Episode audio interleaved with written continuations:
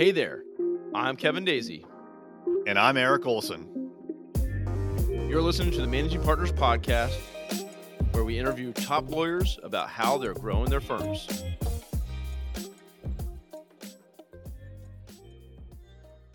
All right. Hello, everyone. Welcome to another live recording of the Managing Partners Podcast. My name is Kevin Daisy, and I'll be your host. I'm also the founder of Array Digital. We are a digital marketing agency that works exclusively with lawyers to help grow their case pipeline. Today, I got a special guest who's not that far away from me here in D.C. We have Steve Lieberman and Michael Greenberg. So thank you guys for joining me together on the show today. I'm excited to learn more about you individually and the areas of expertise that you have and your firm, and more about how you're growing that firm. So welcome to the show, guys. Thanks for having us. Yeah. So without further ado, really, first off, want to learn more about you individually, personally. So in any order that you guys want, but tell us about, what inspired you individually to become an attorney, and give us a little bit about your journey to where you are now. At least for me, decided that I wanted to know the rules a long time ago in college, and realized that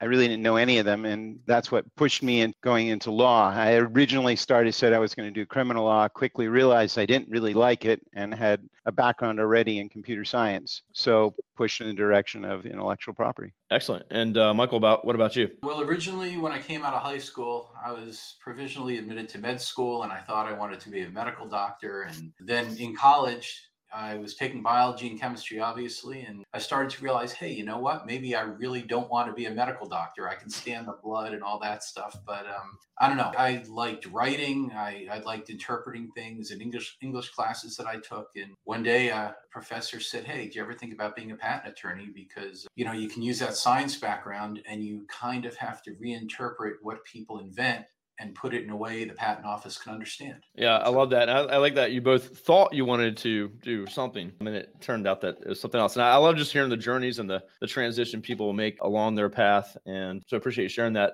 So, and I've talked to quite a few patent attorneys, especially on this show, and it seems most have some engineering or mechanical background or something like that that's really kind of taken to them where they are and struck their interest in being a patent attorney. So very interesting stuff. Can you guys give me a little bit more, in-depth look at the firm itself and what your real focus is, what your ideal customer may be, what's your real focus and where you feel you are unique in your offering? We're a relatively small firm. Michael and I are the two partners. We have a few other attorneys that work with us, senior partner Deborah McCormick, who does trademarks, and a few other people that we work with that we do litigation with in Virginia, as well as Emmanuel Empress, who does immigration. But the main focus of the firm is intellectual property. We opened our doors in 1996 after actually meeting at a mid-sized law firm, and sort of took it from there. We started out focused on just patents and quickly realized that people needed an awful lot more. They needed sort of the gestalt of IP. And so we've been focusing on prosecution, obtaining the intellectual property, and helping people protect it and use that intellectual property in all different various ways, including litigation, contracts, things of that sort. Excellent. Okay. That makes sense. Well, Michael, for you, any particular industries that you've found a niche in, or that you're just heavy in, or is it kind of just general? Yeah, it's kind of like a hodgepodge. That's the way I'd put it. On the patent end, for example, we might do, a better pillow or a better mousetrap, but it could also be something that's software related, an app for a phone. It could also be biotech, like nanotech particles. It could be drugs, like for a heart company. It varies. And I think Steve would probably say on the domains and the trademark and copyright end, it's kind of, obviously if we don't like something or we don't feel competent in something, we'll tell them we don't want to do it. But no, our day stays varied, and it kind of makes it interesting. Well, nice. Some prefer that, and you get to different challenges, get to work on different things. And of course, none of the same, no matter what, but just wanted to see if there was any kind of place or niche that either naturally formed or, you going after from a, outreach marketing standpoint. So I'd say that actually, if you want to look for a pattern, all of our clients are in some way mavericks. They're people that think outside the box, people who want to change things, not your run-of-the-mill sort of human being that you talk to and wow, how did you think of that? So that's more of what it is. And those people think about the world and I have expertise in every area possible that you can imagine. And you got to take them as they come because they're always interesting and they're always moving really fast. No, it sounds like some great folks to be talking to. I'm always interested in anything like that, business or, just anything you can imagine. I like to have those conversations. So I assume they have some pretty amazing conversations with these folks. And so that's pretty cool. I've actually had some other companies in my past, applications and apps, and had to go through some of this process myself. So switching gears a little bit, what's really worked well for you all in the firm to attract or obtain new clients, whether it's outreach, networking, referrals? What's really worked well for you, and how do the clients come in your door today? I mean, it's sort of a hodgepodge again. They majority of our work, I'd say 90% plus, is word of mouth. That we've been around for a little while, I guess 26 years, and we've gone to conferences, and we actually started out in the very beginning advertising in the Yellow Pages. We had something like 150 different Yellow Page advertisements in the very beginning. And so we met a lot of people and talked to a lot of people over the years, and people come back over and over again. And then they say, oh, look, that worked really well. Let me tell my friend. And I think that's the majority. We do some online advertising. Michael can talk about that a little bit more as well. Okay. Yeah, Michael. Well, first off, you can't beat a referral. You can't beat just doing good work, and that word of mouth is just priceless. But I'd like to hear more too. Like, I know you guys have a nice website, and you can check that out too while we're thinking about it. If you're looking on the screen, watching live, it's aplegal.com just below. If you're listening on the podcast, of course, just aplegal.com. You can check out the website, learn more about their firm, and connect with these gentlemen as well. But Michael, tell us a little bit more about what you got going on online with the website and then some of the advertising. If you dial all the way back to the early days of the internet, and when the firm was maybe like 4 years old, basically if you advertised online, it was kind of like, it was like an option. Any second you wanted, you could be number one or number two or number three on that search engine just by bidding more at that moment. So that's the way the world was. Not anymore. These days, it's a lot harder. But yeah, I mean, online's always a good way to reach out. I think no matter how you meet clients normally, or you like to meet clients, because it's just a whole venue of, it's the whole United States or the whole world, So it's a good way to do it. And I think the important thing, if you're doing online advertising, is you need to somehow establish a connection to them, because, after all, you're not sitting in the same room, you're not shaking their hand, and that's a human type thing. It's like the old Star Treks, people need people, and online makes it a lot harder. I think you have to establish their confidence in different ways. But, that I would agree with Steve that a lot of what we still do, except, the virus has put a little, a pause in everything. But a lot of what we do is we try to be involved in the community. We try to do bar association functions. We put on continuing legal education seminars. We'll present them. You try to stay relevant, even an interest that you have. I mean, if you're interested in another type of law, well, it can't hurt to go to a Friday breakfast and grab a coffee and a bagel. And at least you're there and you're meeting people, and,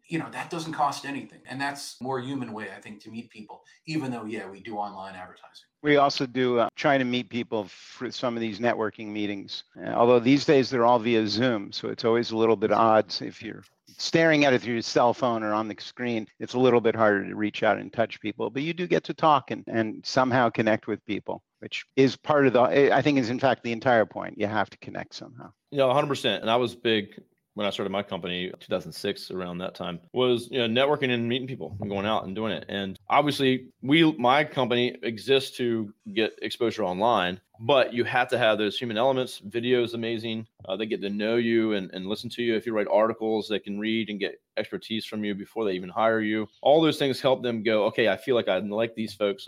They're helping me. I can connect with them. So yeah, I agree with what you're saying, Michael. You can't just have an ad out there and know nothing that really brings them in and feel like they have some connection to them. That's the part that's harder to do online. So I'm excited too, hopefully in 2022, to go out to some more events, go to some conferences. So hopefully we'll see how all that goes. But I'm ready to get back to that too myself. I love to be online and doing all that stuff, but it's, at the end of the day, we need to get in front of people again. So I'm excited about that. Very much so. So we'll just shifting gears a slight bit. With your firm there, are you all in the office? Or are you at home? What's the situation with you there in D.C.? We've actually been remote from probably more than a decade at this point. We started going remote long before the pandemic. More and more, we had our employees were saying, no, we don't want to be in the office. and we can get the work done just as well. And in fact, we're going to save a couple hours commuting. Until we got back in 2005, I think, we had an office that used to have 16 people in it, and we had one secretary sitting up front, and that was it. At which point we said, this just doesn't make an awful lot of sense. So we moved our office to something smaller and said to everybody, yeah, you can work from home. So everyone's from home. You can see my background here. This is my home office, and there's Michael's home office. And we do have the office downtown, which we go to now and then. But people don't want to even clients don't seem to want to meet there too often. If they do want to meet, half the time they're like, well, let's meet at a restaurant. At least I can get something to eat at the same time. And there's nothing wrong with eating with somebody. No, that's what you guys are way ahead of the curve. And so you're like, oh, we got to go remote. Yeah. So what? We're already there. I'll tell you, I mean, I think Steve would agree, if we think back to when we started the firm, I remember walking into Citibank, and you're trying to, set up your accounts and everything. And when we told them this vision that we had back in 96 of having a kind of a distributed law firm, so to speak, or whatever you want to call it at that time, and they completely thought we were crazy. And they were, they were like, good luck. And in many ways, I think I'm not saying that, we weren't like Nostradamuses or something, but, we had an idea what we wanted, but the world technologically wasn't quite there. Internet wasn't fast, wasn't terribly reliable if people worked at home. People had computers, but they usually weren't terribly capable. They had tech problems. And if you didn't have a tech guy there, they were stuck. Servers had to be held somewhere that you couldn't host them. There's no cloud. There were all these issues, that prevented it, but slowly the world got accelerated, and that's a good thing. Well, yeah. I mean, it's not like you had the idea, but you kept your eye on it, and so you were able to figure it out at some point, right? Well, I've always been computer-oriented, and so we actually started out in 96 networking a computer I had and Michael's old SE and transferring files via FTP, and I had servers literally nailed to the wall. So that's funny. I picture like a photo of like Jeff Bezos in his office with like stuff stuck all over the walls and paper everywhere. I can imagine that he was, getting it done. Yeah, we thought we were actually pretty cool. I remember using HyperTerminal that I thought I could print something on Steve's multifunction device, and likewise he could do the same on mine. And using dial-up, we were pretty advanced. Yeah. So you've been remote for quite a long. You said a decade or so, right? So although we caved in, at some point we realized it was quite hard to maintain employees and to be remote. So then we kind of went physical, but as soon as we saw the opportunity, we tried to get away from it. Yeah, I like it. And I think this is the way the world's going to be. And I've talked to many, many attorneys and firms, all different shapes and sizes. Very few are all in the office. There's a couple that just never left, and they just said, we're not doing it. But most have gone with the hybrid model, and that seems to be the most popular across the board. I've done a poll on LinkedIn that got, 20,000 different views and votes, but hybrid is what people are wanting as an employee as well. So they like to keep being a little bit, they have the opportunity, but they don't want to be forced to do it. So, right. That's what the government's done too. You look at the Patent and Trademark Office, and most of the examiners work from home, 2 or 3 weeks of the month, and maybe they'll come in 1 week, and that's about it. Interesting. You have to make appointments when you have to do a meeting with one of them so they can actually leave their house. All right. Well, thanks for sharing that. And it's just something that's always on people's minds, especially now. Hopefully things will start to taper off and we can get back to meeting in person. Doesn't mean we have to stay or come back to the office necessarily. And that's the same thing I'm doing. I have 20 employees, and I think I got 3 in today in the office physically, but most of them are going to be remote. So we don't miss a beat. The technology is good and stable now, and back to work. Hey there. This is Eric J. Olson, the CEO of Array Law. If you're ready to work with a world-class digital marketing company, reach out. You can find us online at ArrayLaw.com or call us at any time, 757-333-3021. What are some of the tools that you guys use to manage your pipeline? So you have lots of different clients, but what do you use to manage those clients and the pipelines and things like that? Well, we use a one online system called Clio. That's for part of the process. We also have written a bunch of our own custom software for our Escrow Domains is custom, Wileyfish is custom, that when we need something, it's relatively easy to put things together and connect different pieces of software via API. Excellent. You know, and we have also processes internal so that, you know, Jacob knows that when he sees something, he has to pass it over to Shannon. Shannon manages it and watches and sees what's happening with David, et cetera. It just sort of goes that way. Everyone knows what their role is. Absolutely love it. And that's the basis for any good business right there. Processes in place, systems. So thanks for sharing that. So give me one more details about how that operates in the, you know, the software you developed.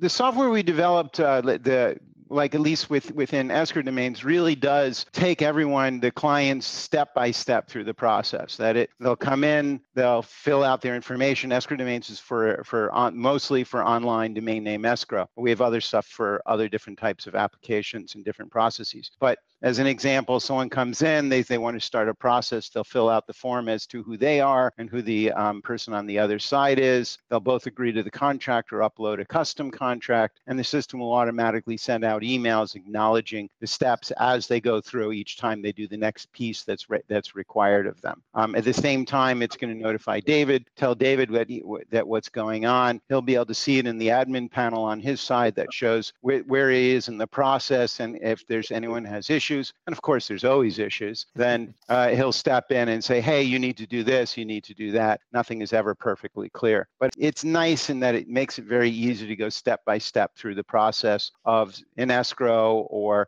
the process of obtaining a trademark. You know, always start out with, you know, what's your basic information? And then an email goes out to them automatically saying, here's the additional information that we need. And then it comes back in, they'll get their retainer agreement and schedule, and they'll have to sign it, send in whatever funds are necessary, and then move forward to get the work done. Once it's done, you click on the button and says, oh, look, it's done, and then keep moving. That is beautiful. And so I'm always trying to improve those processes, and we got a lot of work to do, but usually a hodgepodge of, you know, KPI or API, Zapier, different task management systems. So I think a lot of smaller companies, they'll kind of put together their own kind of system, but it sounds really awesome what you guys have, and that's super important. So just based on that, either one of you have a book you may recommend to anyone listening, any attorneys that maybe don't have those systems in place and those processes or any kind of technology that's helping them out?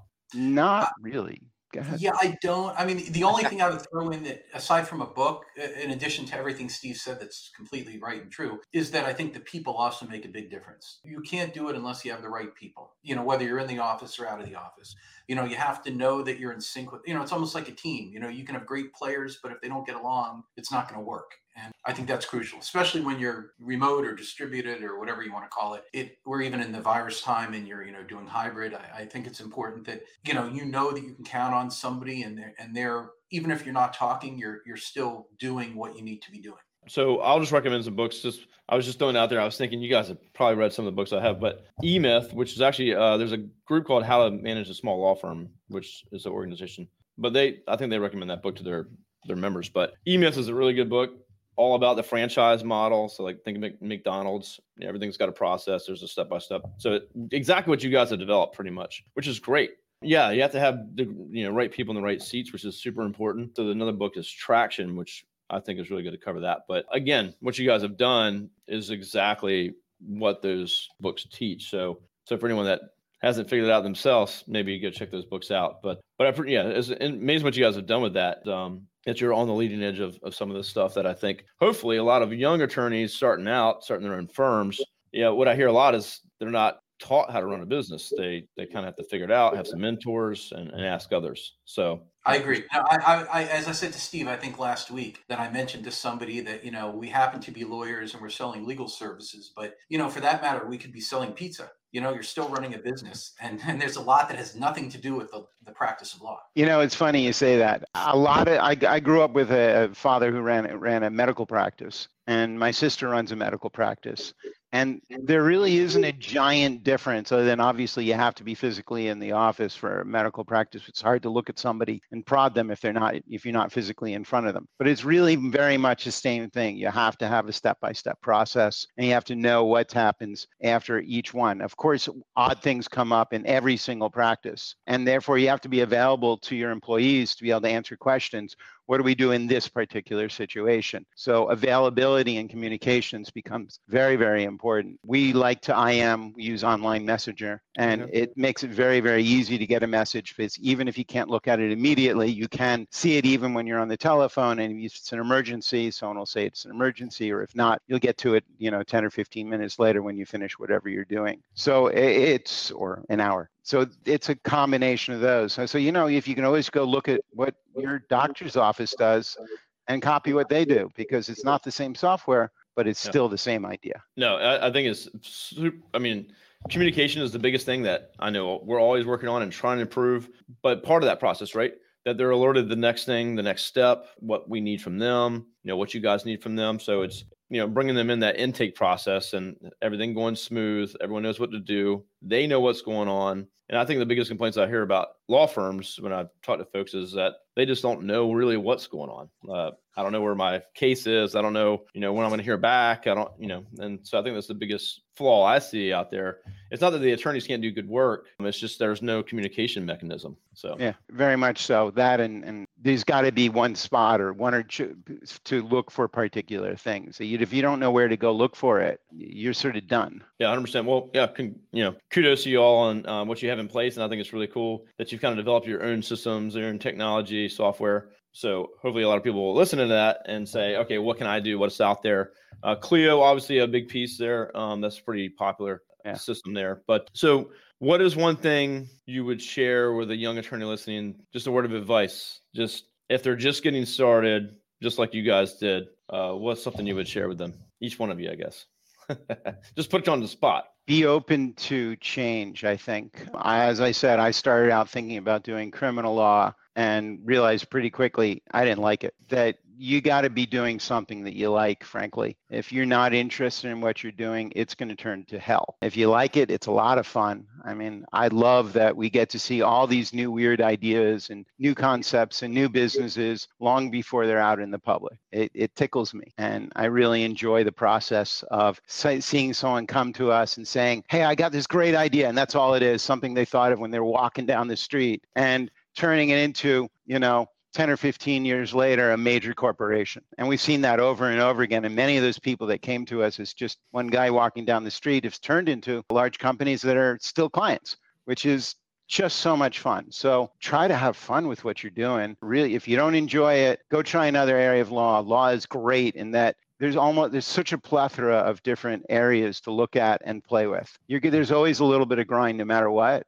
But don't let the grind take over. Yeah. Excellent. Great words of advice. Michael, what you got? Yeah, I would tell somebody, if you're going to start your own firm, and especially if you tend to be younger, if you're in your 20s or late 20s or early 30s, don't be discouraged and don't give up, because I think the world kind of says, well, you're not supposed to be a partner or be in a managing type role or in charge until you're much older, which might be true, but it doesn't have to be. So, don't necessarily follow that structure if you don't think that's for you, and do what you want. It's a time to be creative, and you can mold and make things the way you want it. The kicker is you have to have people paying you to do it, but separate from that, you do what you want to do, because I think both Steve and I remember when we used to drive back and forth from the law firm behind the Pentagon where we worked, that we were stuck in traffic. After you put in long hours, then you only have to do it again the next day, driving back and forth. And, it's not like you don't enjoy being with people, but, we could see a different way to live and a different way to get work done and have fun. And so if you see that, don't give up, try to make it happen. Excellent. I love both of those. And I think too, when you're young, and I was like 23 when I started my company, and you're young. So people are like, here's this young person, this young guy, do they trust you or even think that you can, do the work or have the expertise? And so you got to fight through that, but next thing you know, you're 30 and going, oh, okay. Now people will actually listen to me, but it's what you do during those times, right? I think that defines you and puts you on the right path. So excellent. Great. I love that. So last question for you guys. You started the firm, you said 94 or 96? 96. So looking forward, hopefully COVID will just disappear at some point here. What is the plans? What's the growth look like the next 2 to 5 years? What do you guys have on the radar? We've been enjoying, it's not really that there's going to be giant changes. We've been extraordinarily consistent over the last 10 years, bringing in almost within $10,000 or $20,000, the exact same amount. We have found that as we add admin employees that we're able to accept and do more work. So we're doing more litigation, we're doing more and higher and more complex transactions, which is enjoyable because after you've written 3,000 patents or done 400 domain theft cases, you do want to start looking at other things. So we're slowly adding and creating more relationships with our clients where they rely on us more, acting more as general counsel role as well as being outside counsel. And at least I've enjoyed that a lot. Creating those relationships is you end up talking to the client every single day or every few days. So I guess I think things are going to go more in that direction. Excellent. Michael? Well, I mean, I know not a huge amount so much, but in the last year or two, Steve and I have talked about how we don't want to be responsive every week or every month or every day or every hour, but we want to kind of shape our work so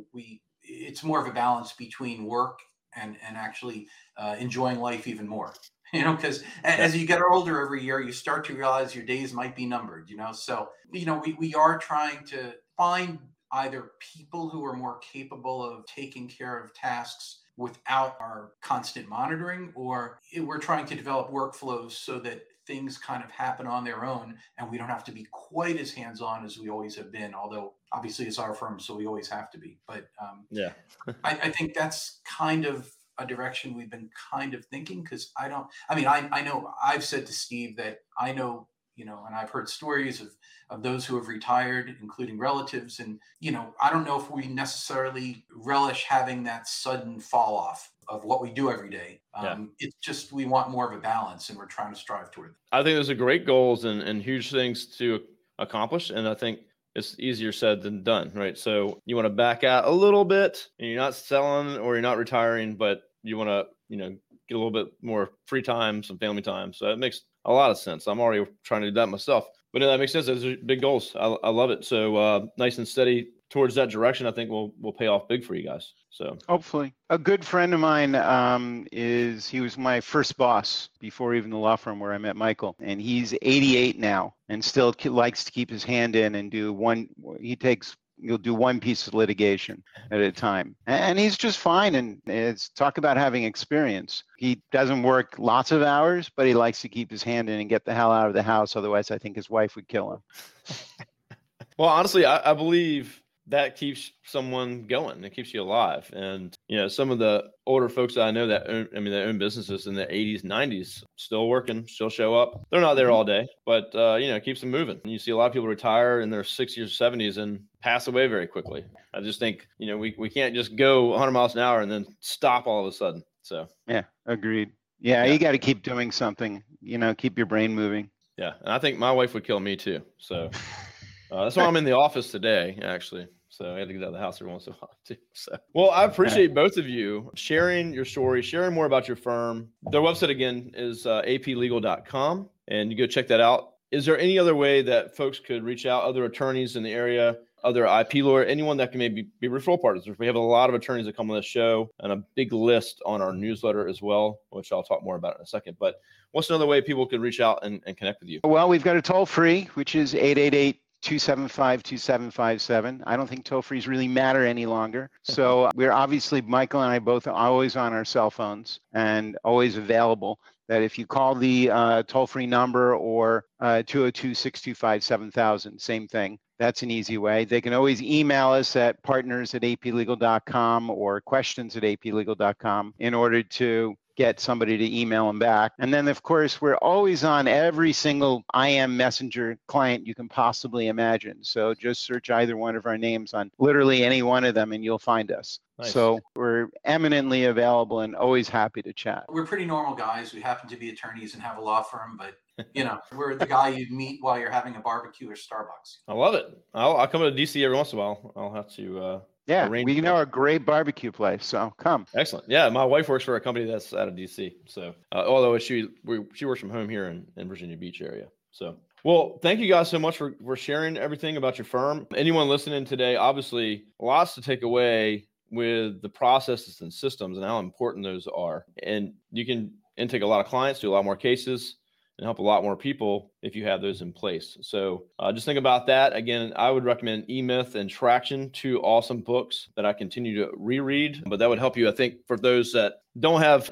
Steve and Michael to talk to you right this second, maybe help guide them towards what they've been able to accomplish on their own. So anything else you guys like to share before I wrap us up? If you need help with intellectual property, prosecution, litigation, or anything pertaining to domain names or internet law, give us a call. Happy to talk to you for free.